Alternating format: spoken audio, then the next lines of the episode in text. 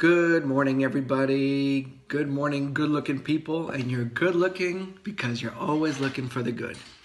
Today is the 8th of Nisan, and we're going to do the Hayom Yom today. Today is actually my grandfather's yahrzeit, Moshe Chaim ben Akka Halevi. He's the one that I donate a lot of the Siddurim and books and shuls for. So his neshama should have and we're doing the Hayom Yom in his honor. So it says in the Hayom Yom, every neshama has its particular avodah. That means every soul has its mission in the areas of seichel and emotions in accordance with that soul's nature and character. So every soul has a mission. The question is, how does a person know what his soul's mission is?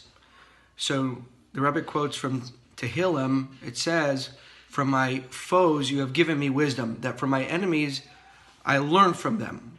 What does that mean? Learning from your enemies. If you were to deploy a war strategy, you want to be ahead of your enemies, not want to learn from your enemies. So, what it's saying is, from the evil tendencies one detects in his natural traits, he can become wise in how to handle the correction of these traits and how to subordinate his powers in the service of Hashem.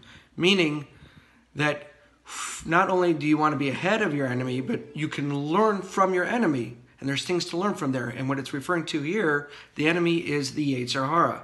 So, for example, let's say somebody may have an issue of a quick temper that quick temper is caused by the Yetzer Hara. And by us learning that this may be an issue, you can correct it and learn how to stay cool. And that's learning from the enemy. Have a wonderful day. Be good. Be great. Share the positivity and have a wonderful, wonderful rest of the week. Bye bye.